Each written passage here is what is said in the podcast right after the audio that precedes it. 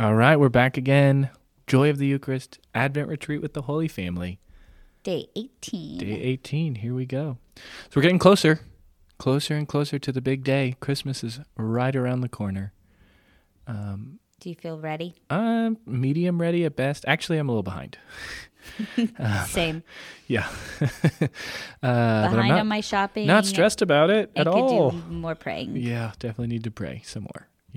Advent is slipping away. It's almost time, but Begin again. yes. And we're still on the journey. And that journey, journey to Bethlehem, journey to Jesus' birth takes on a great deal of significance today. Why? Where are we going today? Do you want to know why? yes, I do. Today we're going to talk about the journey, the travel of Mary and Jesus to Bethlehem. They're getting there. They're going, right? Last time we talked about the census. Uh oh, we got to go. Mm-hmm. Today, they're going. We're going to follow along with them as they journey, as they travel to Bethlehem. On their road trip. Father, do you like road trips? I don't, actually. Little uh, personal detail about me I don't like road trips. You're like all cramped in the car. It takes forever to get there.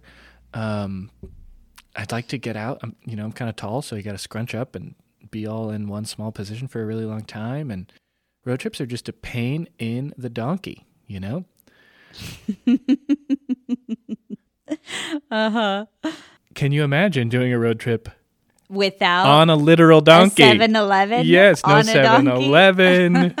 No, icy, comfy no Slurpee. seats, no, no stopping corn for her chips. Yeah, none of that. Bathroom breaks are on the side of the road. And With bad guys all around trying to rob you. Yes, and it's dangerous and it takes days. Not So just hours days. and hours, it takes days. No AC, no if heat. it's more than six hours, I'd say we should fly. But for the Holy Family, they did not have that option. Yeah, and how long did it take? How long was their journey? Invented yet. What a lovely question. I just happen to know that it would have taken the Holy Family four days. The current hypothesis among biblical scholars is that it would be about a four day journey. Um, Mary and Joseph would have traveled about those 90 miles, averaging two and a half miles per hour, Oosh. eight hours a day, walking Oosh. eight hours a day Or on a donkey. on a donkey. Which you know, it was always Mary on the donkey. Mm-hmm. Joseph walked the whole way. That's why going back to our episodes before on Joseph, Mm-hmm. that's one of the um, defenses for it being a, him being Why, a he's young. young Joseph. Yep. And the donkey was probably young too. Had to be. Had to be. Yeah, so then you're talking about all your I don't get my snacks or Yeah. my stretching. Yeah, Yeah. Mary is super pregnant. So pregnant. Where are we on the fruit count? I think it's So a we big went from- watermelon. Do they get to watermelon? Not mine. so. No, maybe a little. Want one of those little mini watermelons? watermelons. Those are so good. Very pregnant though. So much easier to cut. Very uncomfortable.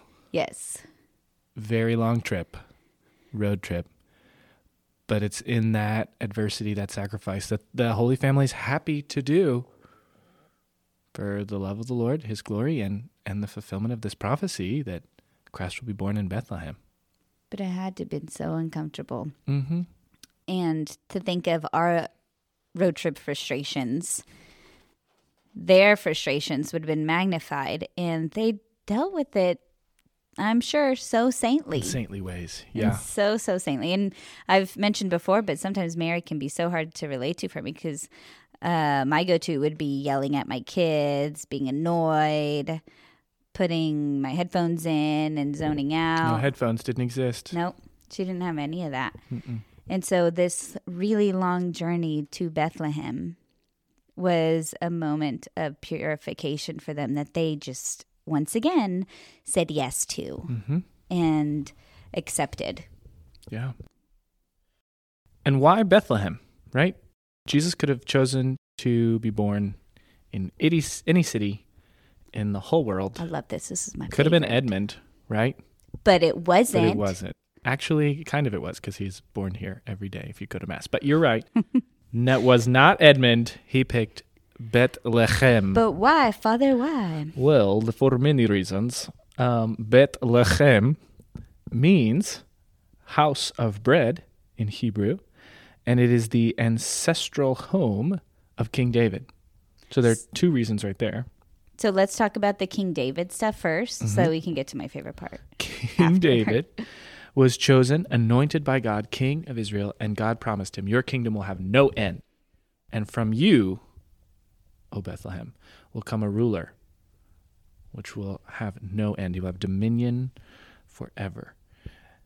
So it's so important that Jesus be born there in this royal house of David to carry on that covenant, that that um, promise that God made, that this King of Bethlehem will reign forever and ever and ever. And then, Which that's really cool. That's pretty cool. It's pretty I mean, fulfilling a pros- prophecy.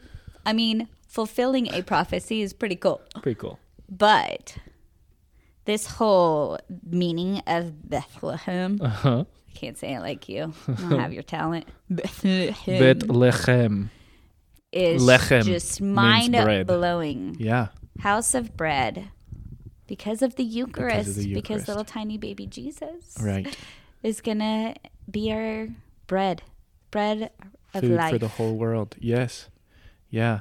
When he says, I am the bread of life, the same word, lechem, is what he uses um, from Bethlehem. So, foreshadowed even from his birth was the greatest gift that he would ever give us, which is the Holy Eucharist.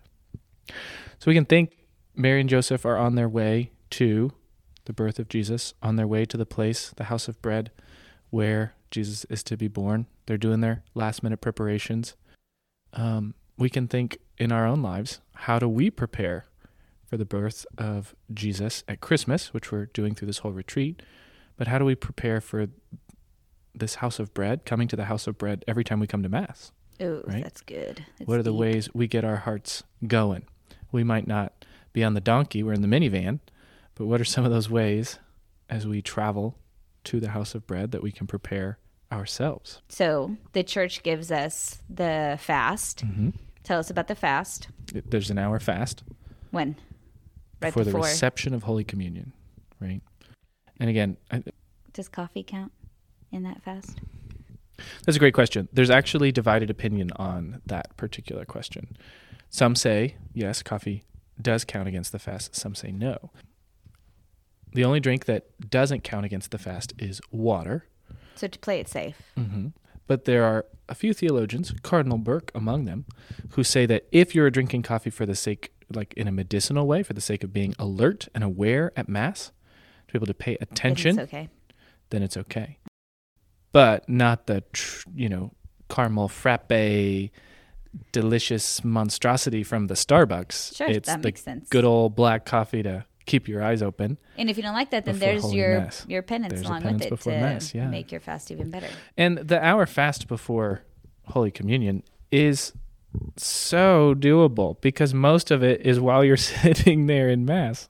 So a lot of people, I encourage you to challenge yourself. It used to be a three hour fast. Before that, it was a, a fast from midnight the night before. Um, we can stretch ourselves to prepare our hearts to receive Jesus. But there are so many other ways too, right? Like we need to pray and ask the Lord to make a place for himself within our souls, within our hearts. For families on the way to mass, you can turn off the radio and turn on some Gregorian chant or some praise and worship, Ooh. or you can listen to a lot of apps that have the readings of the day. So you can listen to them to get your mind ready for what you're going to be listening to at mass, enter into that part of the mass a little bit more. I love that. That's a great suggestion. But you know, the devil always gets us on the way to mass. So it's a battle. It is a fight. So fight for peace in preparation for the Eucharist. and if you're having a really hard time getting there, you can always look back and imagine Mary on the donkey, Joseph walking beside. Probably not as rough a terrain that you're facing as they are. So this week, your meditation homework is going to be to make a stop at the Adoration Chapel and just stare at that bread of life. Stare at Jesus and don't say anything to him. Just look at him and let him look at you. And that's it. But then also, bonus homework is going to be to look at how you prepare yourself for each mass. Take a look at it. Is there anything that you need to cut out? Is there anything that you'd want to add? Talk to your family about it, talk to your spouse about it, and make that time of preparation as holy as you can, mm-hmm. realistically, right now. Mm-hmm. Yeah, think about how you travel to receive him. In the name of the Father, and of the Son, and of the Holy Spirit, amen. Amen.